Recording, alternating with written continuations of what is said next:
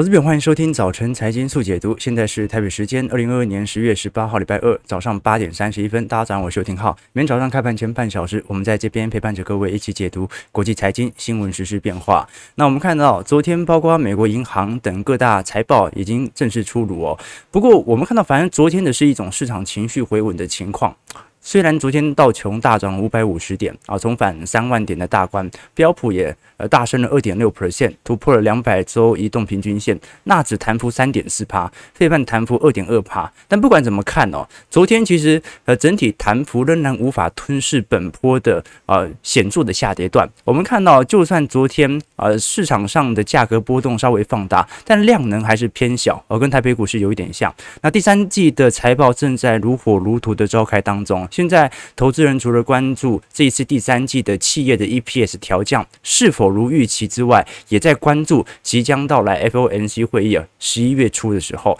那其实很尴尬啦啊！如果 EPS 调降幅度没有如想象中还要来得剧烈，那是不是说明通膨还会再度燃起呢？那如果真的调降啊，那股价就真的不好看了嘛，对吧？那我们可以观察得很清楚啦。好，现在整个通膨的问题哦，如果真的要由我们讲的 EPS 传导到实质的僵固性通膨的话，时间线可能会拉得稍微长一点点。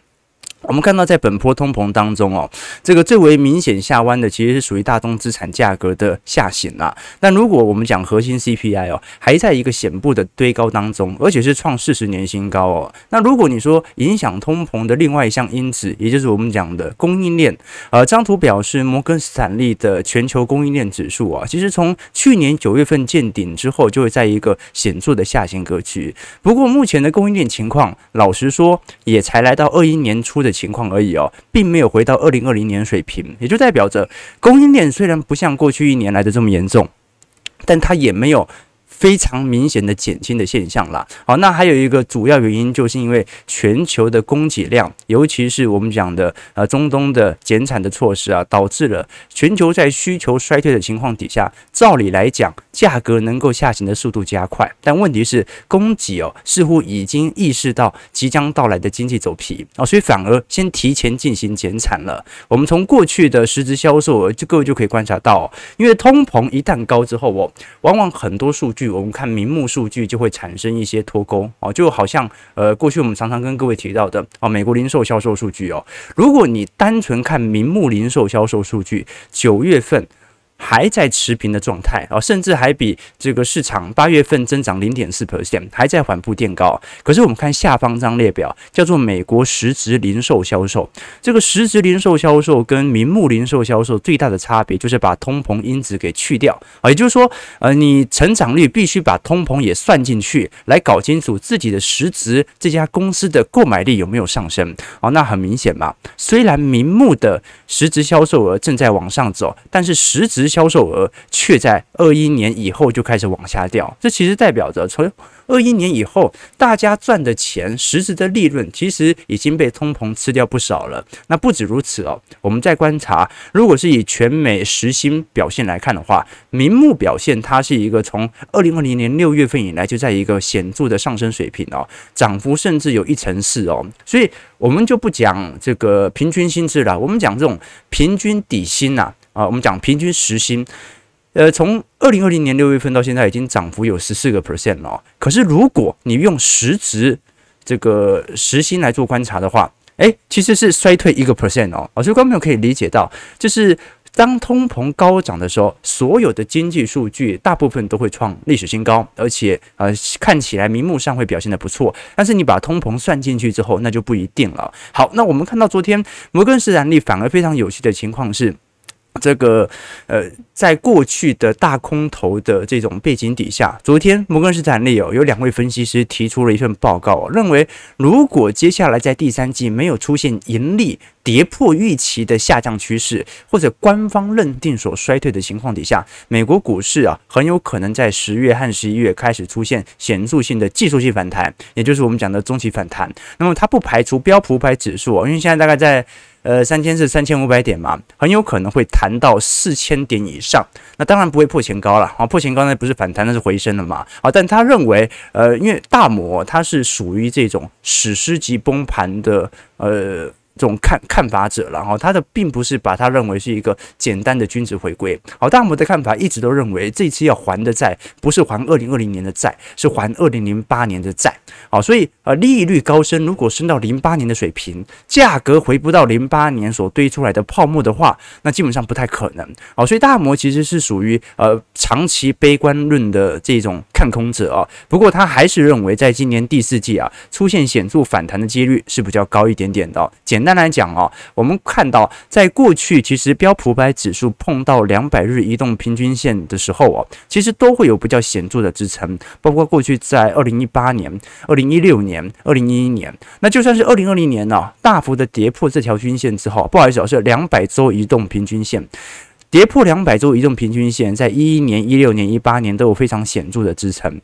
但是，呃，像是二零二零年是大幅跌破之后啊，联总会马上就开始进场。不过，我们看到两千年和两千零八年哦，啊，曾经有接近一到两年的时间都在两百周移动平均线底下啊，所以，呃，如果啊是。正式跌破的话，那到时候大摩的看法为什么会一直认为明年中旬很有可能就会降息？因为大摩认为哦，这一次是属于系统性风险，史诗级崩盘，所以到时候明年就完全不会有任何人在探讨通膨的问题，大家都说通缩该怎么办？好，这个是我们所看到哦，市场上最空的投行所采取的一些想法和变化。那当然，另外一个原因就是因为 EPS 预估的不同。我们过去跟各位提到，为什么大摩跟小摩在市场上的积极意见呢？难以达成一致。明明如果以呃前瞻本益比来看，当前的标普五百指数本益比大概是十五倍，其实已经逼临二零二零年股灾的水平，也逼临二零一八年美中贸易战的水平了。但为什么大摩跟小摩还是有如此显著的分歧？那就是小摩是用当前的第三季到明年一整年的 EPS 来进行预估。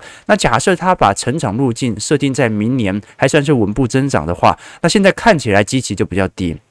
但大摩对于明年的 EPS 啊，调降幅度是非常显著的。那本益比是 PE ratio 啊，price to 这个 earning，所以如果 earning 也就是 EPS 哦，大幅度的下滑，只会让本益比在短期内大幅推高。好，所以大摩认为本益比这项指标已经完全失准，因为现在最空的投行跟最多的投行，现在很明显对于明年的 EPS 的想法是完全不一样的。那如果我们再以费半来看，而费半的部分哦更为显著，我们看到费半本益比哦，在二零二零年最高曾经飙到六十倍哦。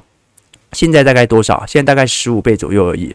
而我们看到实质的 EPS 其实也在二一年以后正在缓步的垫高。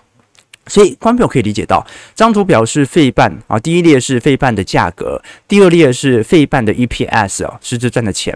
第三列是费半的基期指标 P/E ratio，那我们看得很清楚哦，虽然价格在二零二零年之后就开始持续的飙涨，可是它赚的钱真的是史上最多，而且几乎每个季度都在创历史新高，所以基期自然在二零二二年就会有所下滑。那现在也是一样啊，如果你按照均值的角度，现在的本益比水平其实已经逼临二零二零年的低点，也逼临一八年到一九年的美洲贸易战。但问题是，问题是明年的 EPS。大家预估的不太一样啊，啊，这导致了现在基期哦，尤其费半的波动度、本一笔的波动率来看，算是比较明显在浮动的，所以这反而就形成市场上的脱节啊，所以有时候哦，你会发现。看基期好像是一种方式，但是看基期看到最后啊，还是有一点主观成分的预测成分在。好，那我们看到本益比哦，从六十倍下滑到十五倍，哦，这其实已经算是蛮显著的去估值了。过去我们曾经跟各位叙述过哦，现在全球投资人啊，这些主要机构的投资者当中哦，其实大多数的主动型投资者都是输给大盘的，少数没有输给大盘的哦。你像是这个。这沃伦巴菲特，不过这是从今年第二季的角度来看呢、啊，他亏损八个 percent，但是很有可能是因为他投入的现金水位，在过去以来，二零二零年他也没怎么投哦，所以如果是总资产报酬率的话，可能表现不是特别显著哦。那另外一点哦，因为如果是以波克夏 A 股来看的话，呃，它毕竟是股票，而且波克夏。它有实施库藏股嘛？哦，所以在这种状态底下，反而受到的冲击可能会比想象中还要来得大一点点。那达里欧亏损幅度大概十六个 percent 哦。那唯一正报酬的是霍华德马克思哦，哦，他是著名的周期投资者，然后逆向投资者，而竟然近一年的收益还是九个 percent。不过我蛮好奇哦，到时候来跟各位追踪一下他在资产层面的变化。因为如果是周期投资者，就算是股债配置者。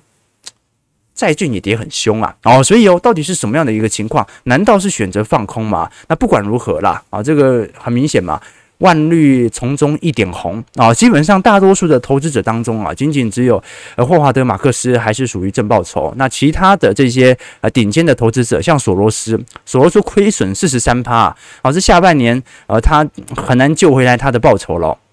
所以飓风来了，大树也顶不住哦。这个就是实质全球资产减损所形成的影响。那观众朋友如果呃这个把自己的资产拿来做对照，都发现可能没有那么差劲，对吧？我们过去跟各位提过，如果是以十年期债券的报酬来做观察的话，今年跌幅已经来到一成八了。那按照过去以往的均值水平啊，很少在短短一年有如此巨额显著的负报酬。我们看到过去一百年以来，甚至都没有看到债券价格如此高幅度的暴跌。为什么？因为过去一百年以来，就算是升息循环，都没有升得这么快过。啊，所以在这种状态底下，我们所看到的现在对于全球资金面的打击。那另外一点是六四股债配置者啊，跌幅甚至来到两成一啊，这主要是包含着股票市场的跌幅嘛。那如果是从六四股债投资者，各位就可以观察到，从一九二九年到一九三二年那一波就是连续长年的亏损了啊，因为股市的跌幅是远远大于债市的跌幅啊。那其实当时是还有股债之间的替代效果出现的，当时债券价格甚至有一些收涨啊，有一些避险效果。果的出现，OK，好，这有网友问说，呃，浩哥，台湾有什么公司会像巴菲特一样写给股东吗？其实并不是真的写给股东啦，啊，他是说每年的呃财报的封面上，那个扑克下都会写一封这个对股东总结的报告。其实台湾也有，哦，台湾也有，只是说一般公司大部分都是写财报的数字啊、成就什么，然后放一些最近。比较炒那个 ESG 嘛，啊，你要永续经营，然后就说要多照顾员工，多对环保做了什么，那基本上这这种东西都没人看，而且每年写的都跟去年几乎一样，那不像巴菲特这么有创意，对不对？好，那我们继续往下看啊，因为本周我们呃比较关注的几项财报啊，包括他昨天所公布的美银和高盛，那呃接下来我们会来关注一下像是 Netflix、艾斯摩尔、AT&T、IBM、特斯拉等等啊这些财报后续的公布。那我们先来观察，因为其实。如果以今年的回购幅度来看的话，哦，在上周所进行的回推和公布哦，又开始有显著上升了。我们过去跟各位提到说，如果呃公司选择库藏股的实施或者股票回购哦，它是属于利用资产负债表多余的现金来减少股票流通的数量。但是这项数量在今年二到三季度哦，感觉上行的速度开始有所放缓了。那市场上在讨论，是不是这些公司派已经意识到？完蛋！现在的股价好像过去把自己堆太高了，形成当前度库藏股实施金额的下滑。哦，这个就比较有趣了。我们看到的 buyback，呃，这个讲的是库藏股的实施。那 dividends 啊，讲的是现金股利的发放。那我们很清楚了，标普五百指数本身在现金股利的发放哦，本来就比较小，甚至它进行库藏股的实施都比现金股利发放还要来得多。所以真实原因是什么？目前市场上正在推论呐，库藏股的实施开始减少，不代表公司不愿意实施库藏股，很有可能是因为当经济即将走皮之后哦，各大公司都可能会即将开始出现一些现金流问题。好，那如果这个你手上没有现金，或者你把现金全部拿去进行库藏股实施，那就会产生现金流的危险。好，所以现在反而库藏股实施金额然后，在今年第二季到第三季开始有一些缓步走滑的迹象了。啊，这个单一季度的走滑不代表什么啦。啊，但是你要看的是中长期趋势。我们看到，其实从零八年以来，整个库藏股的实施规模就会非常显著的上升。那二零二零年曾经出现非常急剧的下滑，为什么？因为疫情冲受到冲击。之后啊，各大公司不得不加紧进行啊这种啊现金流的保护啊，所以值得大家来多做一些关注啦。呃，因为现金股利的发放哦，呃，去年的获利大概就已经决定好了，所以今年也不能说因为景气不好决定接下来不要发了。那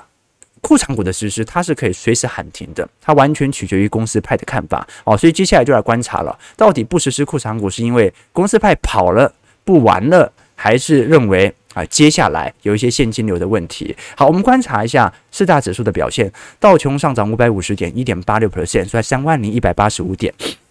标普百指数上涨九十四点，二点六五 percent，是在三千六百七十七点。纳指综合大涨三百五十四点，三点四三 percent，是在一万零六百七十五点。费半上涨四十九点，二点二八 percent，收在两千二百一十一点。那么费半成分股昨天是普遍收涨啦，尤其台积电 ADR 上涨了一点五二 percent 啊。对于台北股市昨天夜盘就有比较显著的拉抬。那我们接下来就来观察台北股市。啊，这个连续几天不破底，它是不是一个好的情况啊？至少我们昨天从特斯拉来做观察，特斯拉股价。其实昨天大涨了接近六个 percent 啊，七个 percent，美股收在二百一十九块哦。为什么特别关注特斯拉？因为特斯拉，呃，过去我们一直讲说它是少数不破底的呃重要权值股之一，但是前两天破底了。那如果这两天马上站回来，是不是可以把它视为一个假跌破？那特斯拉即将在周三公布财报，预估第三季的营业利润率是三十九亿美元，比上一季增长五十六趴。但是交车量现在市场普遍不看好，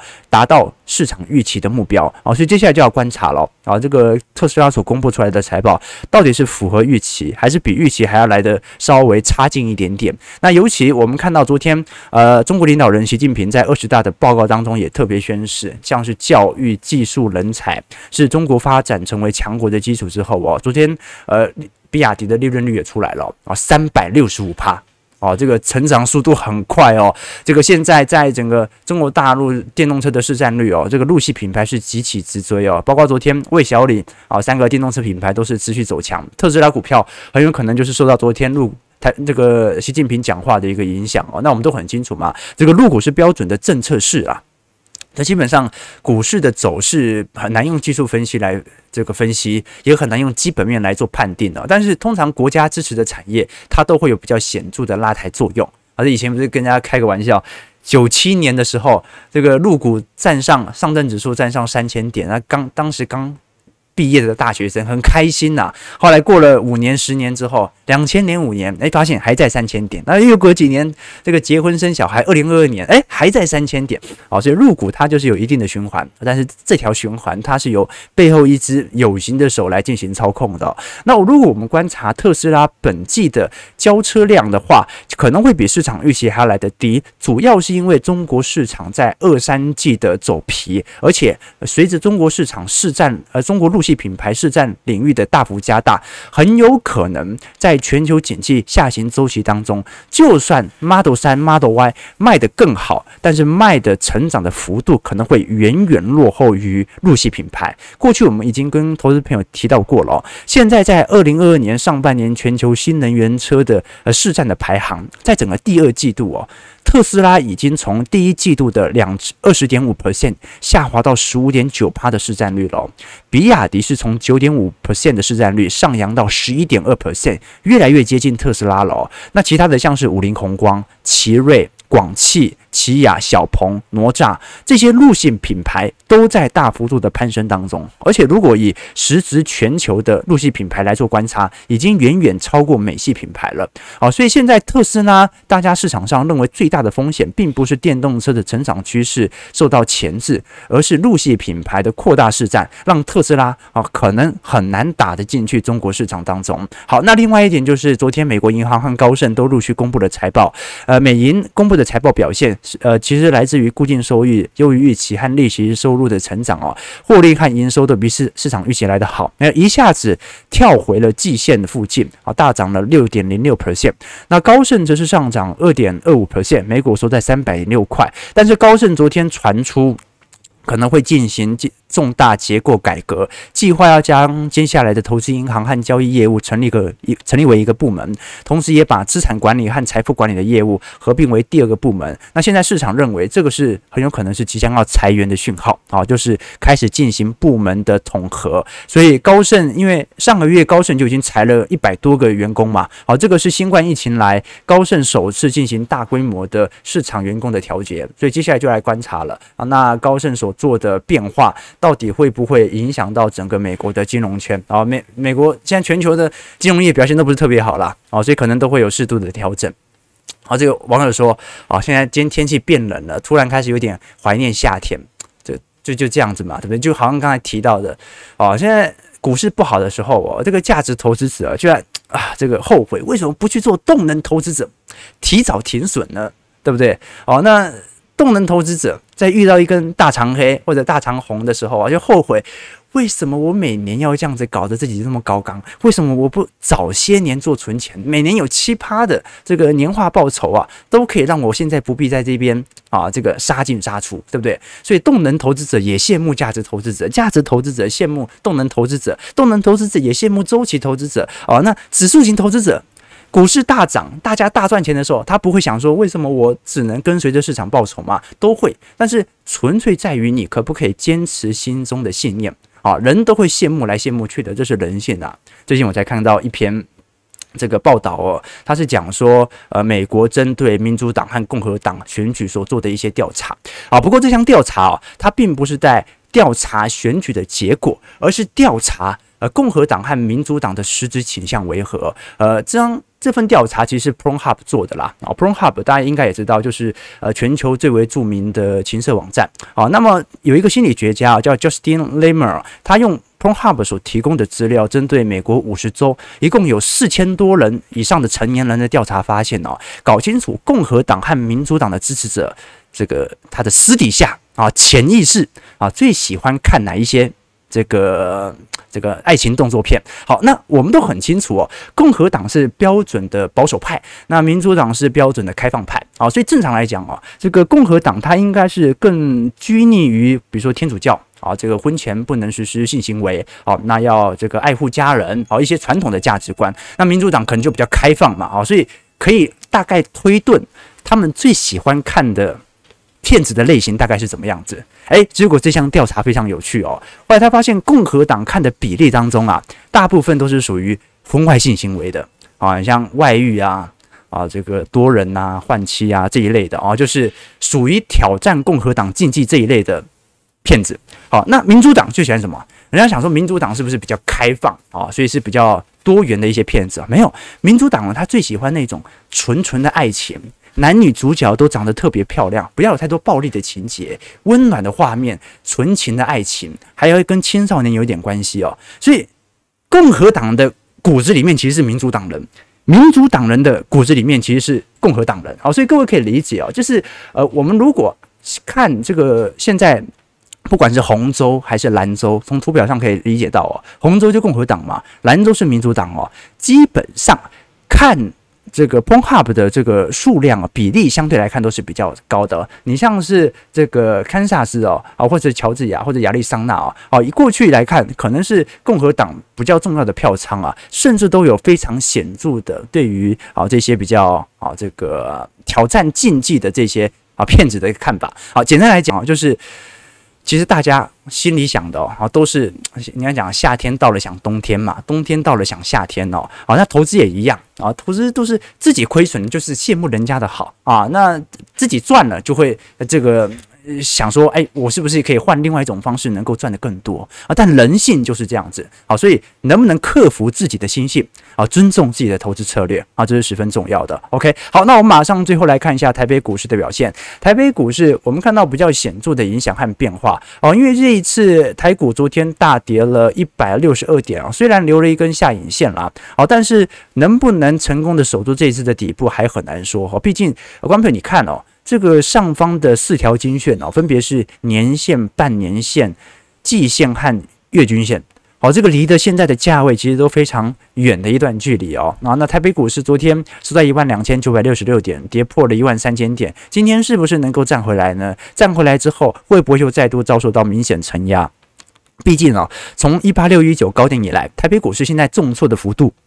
有五千八百点哦，跌幅已经来到三成以上了。那最重要的产业利空背景是目前电子股的库存调整。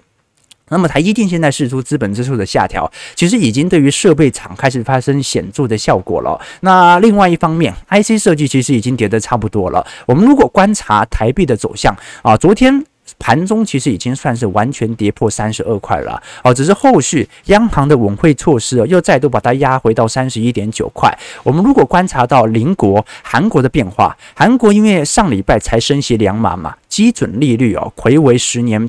破了三个 percent，但是南韩这个央行的行长哦，李昌镕哦，目前是非常反对哦这种违反承诺性的升息措施。为什么？观众朋友。呃，美国是这样子哦。美国现在大部分的联邦官员哦都认为一定十一月要升息三码，你不升息三码，你就是违背自己要紧缩力度的承诺。但是央行行长，韩国的央行行长哦，在过去曾经向投资人喊话，宣布会采用渐进式的升息策略，就是每一次都升息一码，这样子慢慢的往上升。但是李昌鏞的计划却反而受到内部的官员啊很显著的这种。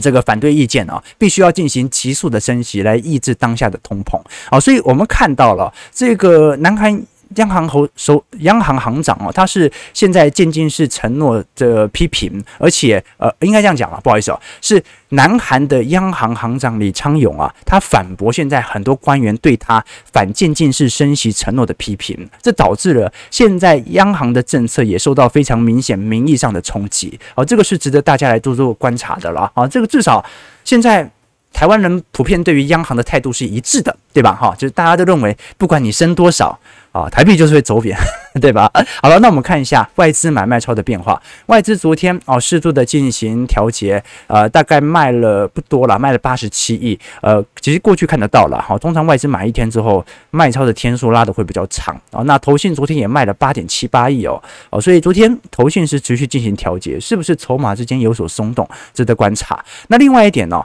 呃，是小台散户多空比的变化啊。不过我要讲个题外话，哦，昨天看到投信的卖超，我相信跟零零五六的卖压有关哦，因为零零五六昨天外资卖非常凶哦。那如果外资正在进行零零五六元大高股息的调节，那是否意味着零零五六这档 ETF 它也被迫要进行成分股的释出，规模变小了嘛？那我要把股票给卖掉哦。所以在这种情况底下，昨天很有可能投信的卖压是来自于外资的系统性卖压。那如果是以小台多空比哦，完蛋哦，昨天多单又回来了哦，这次真的。很多很多，小台多空比从八月中旬一路看多到现在，这个完全没有转过空单了。好，除了八月底曾经小小转空单一天之外，好，所以观众朋友可以理解哦，这个这一波小台是真的拿出棺材本跟大家拼了。好，那我们就看他棺材本什么时候烧完吧。OK，最后最后是 iPhone 生产重镇中国郑州扩大现在的封锁链哦，所以接下来观察一下。iPhone 供应链是否会受到一定程度的冲击哦？其实中国当前的疫情水准哦，因为在二十大以前受到比较显著的风控措施哦，呃，这一波高峰甚至连八月份中旬的高峰都还没有达到，所以现在中国郑州呃扩大目前的封锁令哦，好，如果看相关新闻，基本上已经是没办法出门了啦，好，所以某种程度已经算是半封城了，只是说这一次是不是属于哦短期内的这种风控措施很难说，哦，这一次郑州预估在这个礼拜周末的时候开始进行呃解封令，好，那就来观察一下到时候的情况了。好，其实现在就算封城，对于短期内苹果供应链的影响都不大了啦。好，为什么？因为这个看起来在中国市场的销量不是特别好，对吧？OK，那最后最后我们来聊一下零零五六的变化，因为零零五六明天除息，好，所以今天是最后买进日哦。那我们过去跟各位提过，零零五六最为显著的变化，首先是因为过去我们看到在去年中旬的时候，包括长荣。哦，还有现在的阳明或者当时的友达群创哦，因为在成分股当中占了非常大的比重，所以形成当时的股价又非常高，形成零零五六价格的套牢哦，所以零零五六今年以来的跌幅大概跌幅有两成五左右啊，还是小于大盘啊，不过跌幅在高股息 ETF 当中也算是有一定程度的承压了啦。那接下来观察的一件事情是，首先呃大概率来看的话，长荣和阳明并不会被剔除到呃这个零零五六的名单当中啊。原因很简单哦，我们看一下，呃，长隆当前的 EPS 变化，而现在呃，每股盈余来看的话，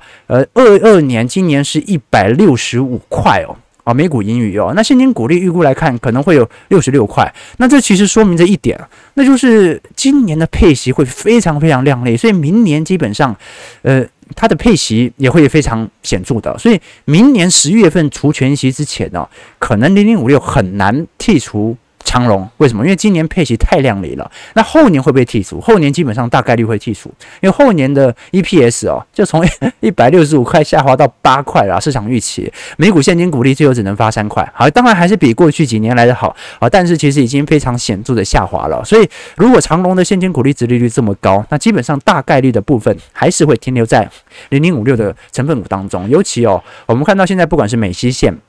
美东线、欧洲线还是亚洲线哦，这个现货运价都已经跌破了呃过去的上升趋势线，这也隐含着一点了，好，那就是呃如果长龙股价真的依循着国际运价持续走跌的话，那最终它的直利率只会越来越高，好，所以呃零零五六哦，基本上就已经开始有点长期作战的准备了，这次配二点一块，